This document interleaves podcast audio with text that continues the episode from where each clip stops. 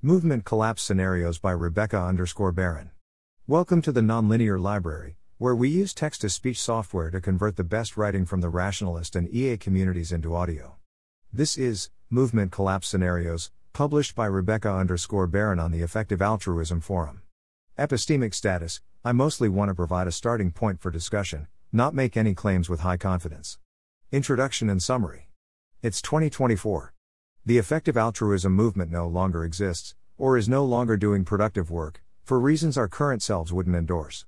What happened, and what could we have done about it in 2019? I'm concerned not to hear this question discussed more often, though CEA briefly speculates on it here. It's a prudent topic for a movement to be thinking about at any stage of its life cycle, but our small, young, rapidly changing community should be taking it especially seriously. It's very hard to say right now where we'll be in five years. I want to spur thinking on this issue by describing four plausible ways the movement could collapse or lose much of its potential for impact. This is not meant to be an exhaustive list of scenarios, nor is it an attempt to predict the future with any sort of confidence, it's just an exploration of some of the possibilities, and what could logically lead to what. Sequestration The EAs closest to leadership become isolated from the rest of the community. They lose a source of outside feedback and a check on their epistemics, putting them at a higher risk of forming an echo chamber. Meanwhile, the rest of the movement largely dissolves.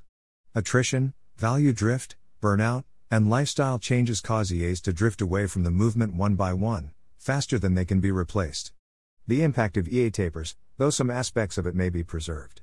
Dilution The movement becomes flooded with newcomers who don't understand EA's core concepts and misapply or politicize the movement's ideas. Discussion quality degrades and effective altruism becomes a meaningless term, making the original ideas impossible to communicate. Distraction The community becomes engrossed in concerns tangential to impact, loses sight of the object level, and veers off track of its goals. Resources are misdirected, and the best talent goes elsewhere. Below, I explore each scenario in greater detail. Sequestration. To quote CEA's three factor model of community building, some people are likely to have a much greater impact than others.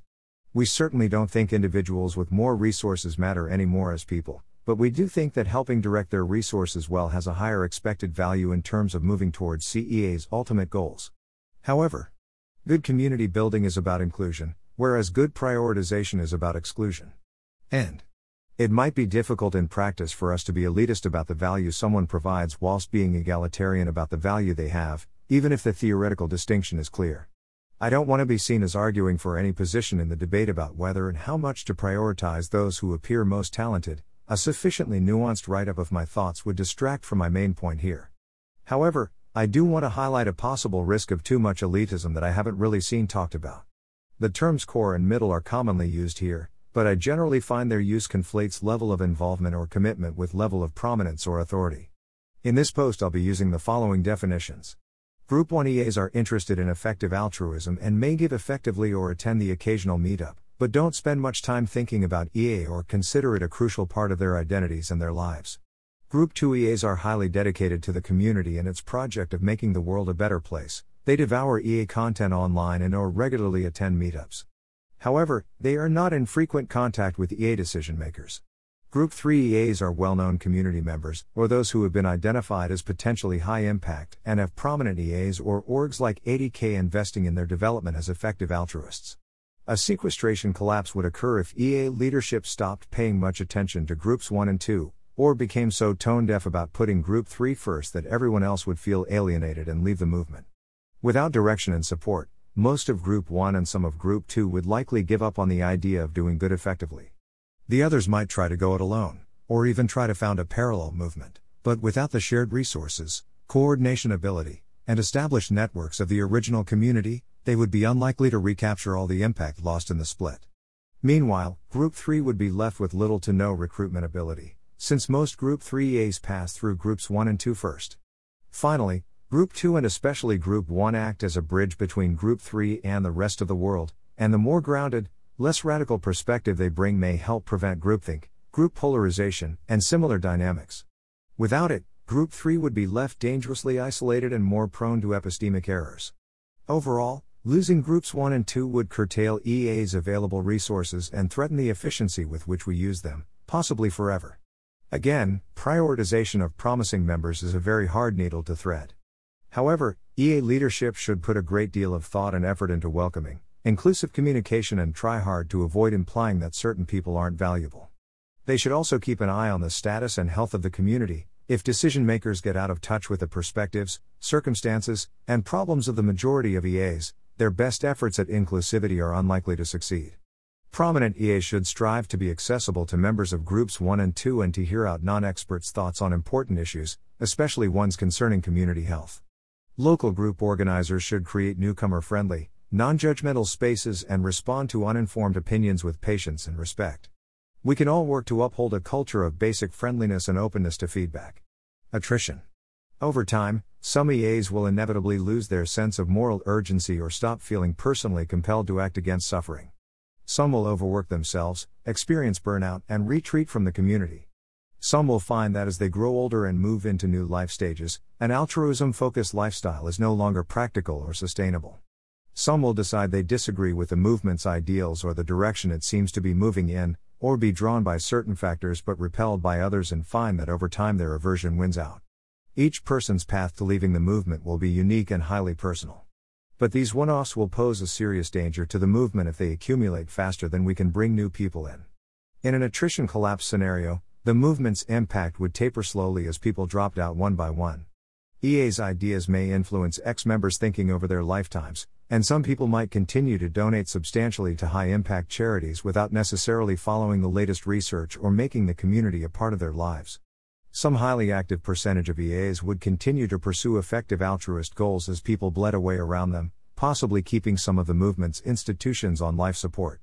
If we managed to retain a billionaire or two, we could even continue work like the Open Philanthropy Project. But even if we did, our capacity would be greatly reduced and our fundamental ideas and aspirations would die out. Whether and when to leave the movement is something we should all decide for ourselves, so we shouldn't fight attrition on the level of individuals. Instead, we should shore up the movement as a whole. EA leadership should keep an eye on the size of the community and be sure to devote enough resources to recruitment to keep EAs off the endangered species list.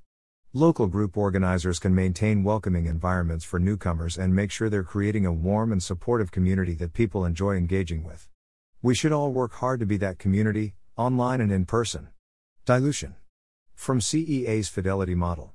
A common concern about spreading EA ideas is that the ideas will get diluted over time and will come to represent something much weaker than they do currently. For example, right now when we talk about which cause areas are high impact, we mean that the area has strong arguments or evidence to support it, as a large scope is relatively neglected and is potentially solvable. Over time, we might imagine that the idea of a high impact cause comes to mean that the area has some evidence behind it and has some plausible interventions that one could perform. Thus, in the future, adherence to EA ideas might imply relatively little difference from the status quo. I'm uncertain about whether this is a serious worry.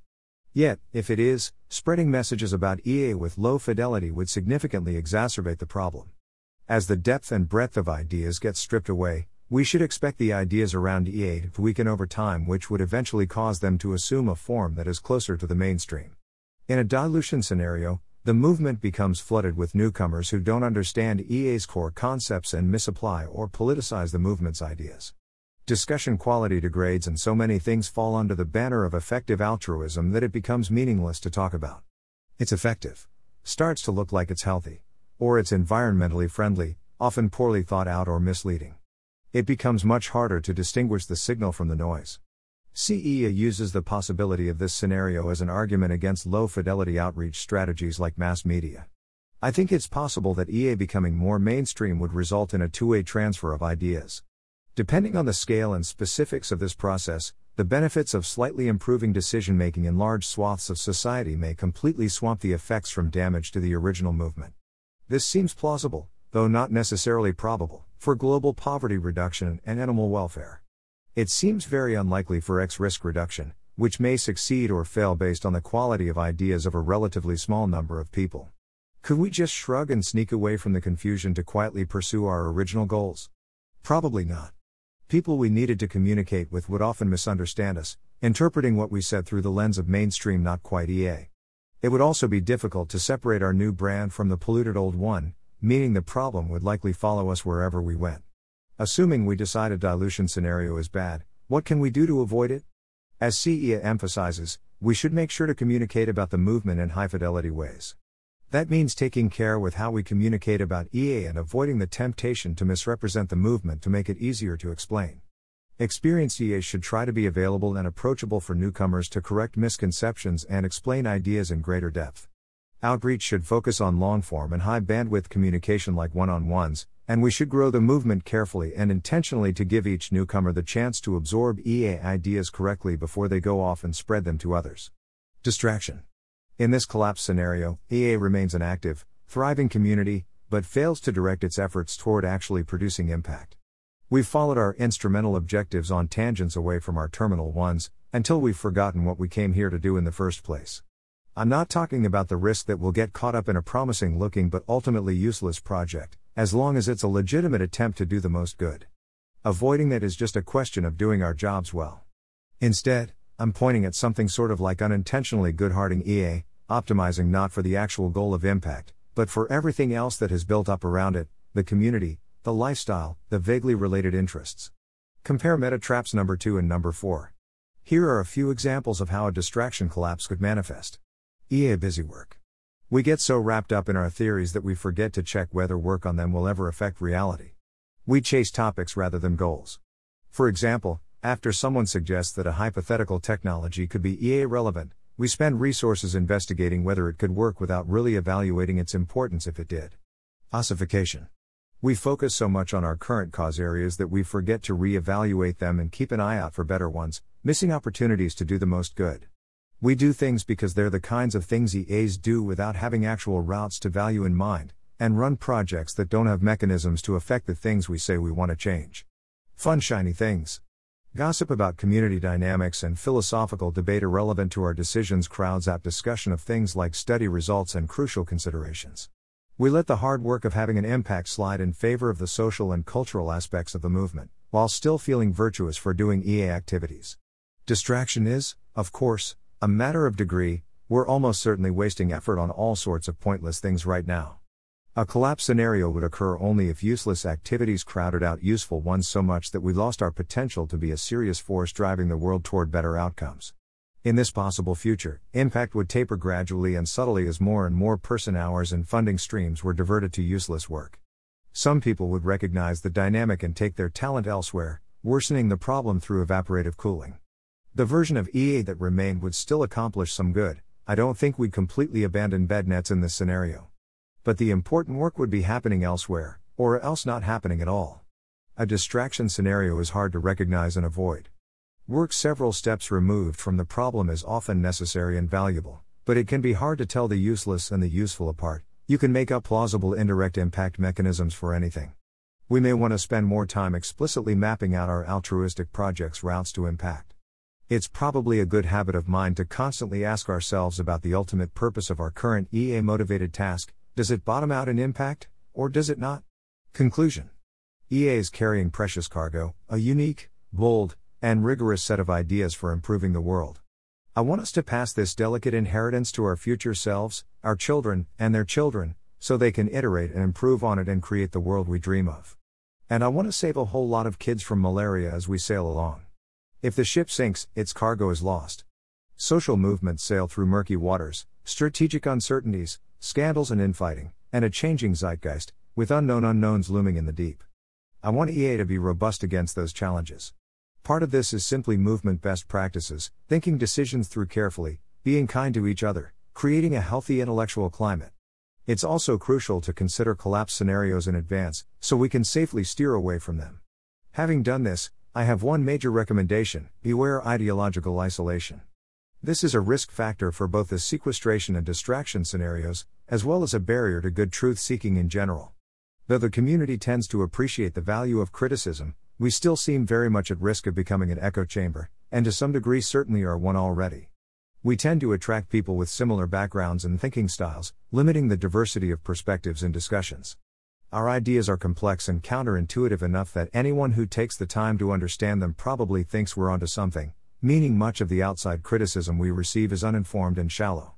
It's vital that we pursue our ideas in all the unconventional directions they take us, but at each step the movement becomes more niche and inferential distance grows.